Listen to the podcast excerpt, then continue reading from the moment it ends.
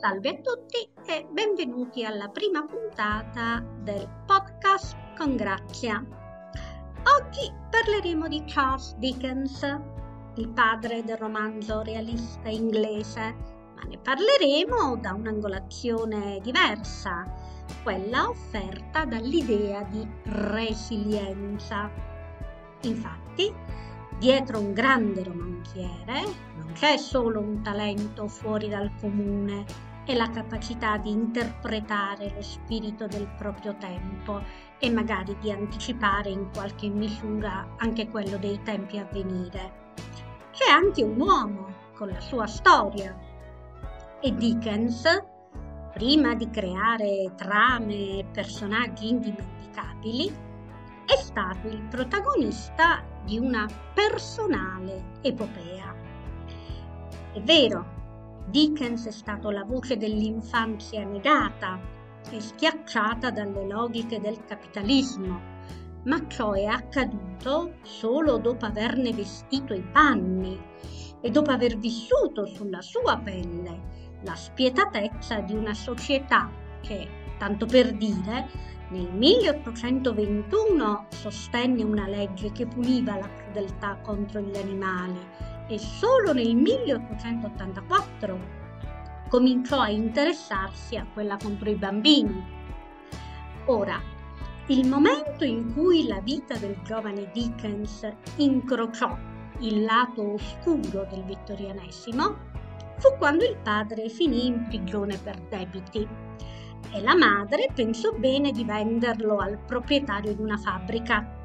in cambio del denaro necessario a mantenere la sua famiglia in evidenti difficoltà.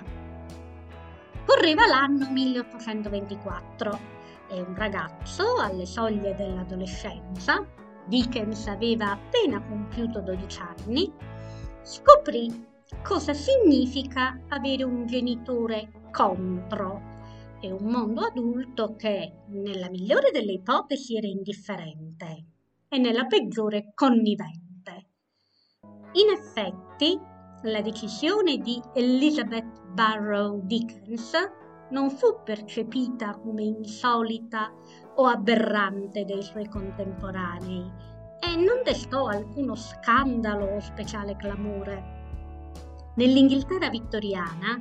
i bambini erano spesso considerati poco più che cose. Potevano essere abbandonati, venduti, sfruttati, dati in permuta, abusati. L'orrore che poteva essere inflitto a chi era piccolo e indifeso veniva declinato in molti modi all'ombra del trono della regina Vittoria e spesso venire al mondo era una tragedia annunciata. La grandezza di Dickens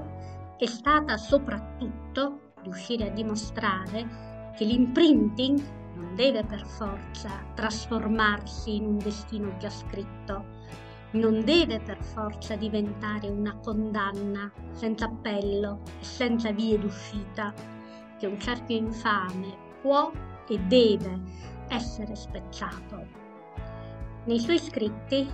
Dickens non fece sconti alla società cui era sopravvissuto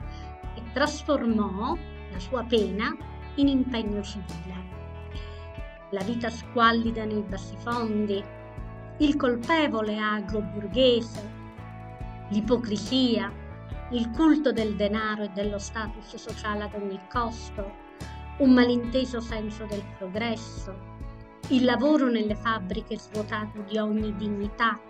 tutto questo e molto altro venne illuminato dal suo genio e consegnato alle generazioni presenti e future, sicuramente a mo' di monito, ma anche come stimolo per una svolta collettiva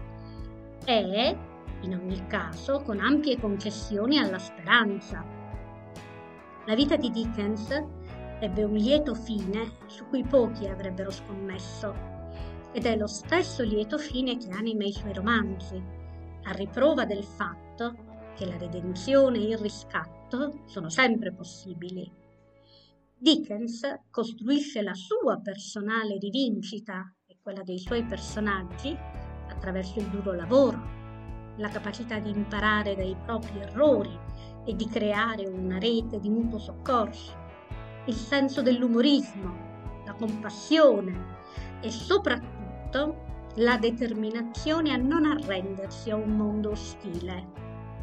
Il suo è, se vogliamo, il lieto fine della volontà e la sua più importante eredità artistica e personale, insieme alla convinzione che nessuno si salva da solo e che il talento che si nutre di sofferenza deve trasformare questa sofferenza in testimonianza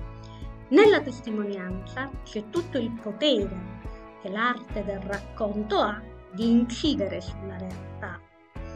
È l'opportunità che la resilienza individuale ha di diventare strumento di mobilitazione e cambiamento sociale. Fortunatamente Dickens non rappresenta un caso isolato ed il nostro esercizio sarà ora quello di essere, per così dire, cacciatori di storie, storie che celebrino il concetto di resilienza individuale e dimostrino come la resilienza del singolo possa ispirare cambiamenti sociali di più vasta portata.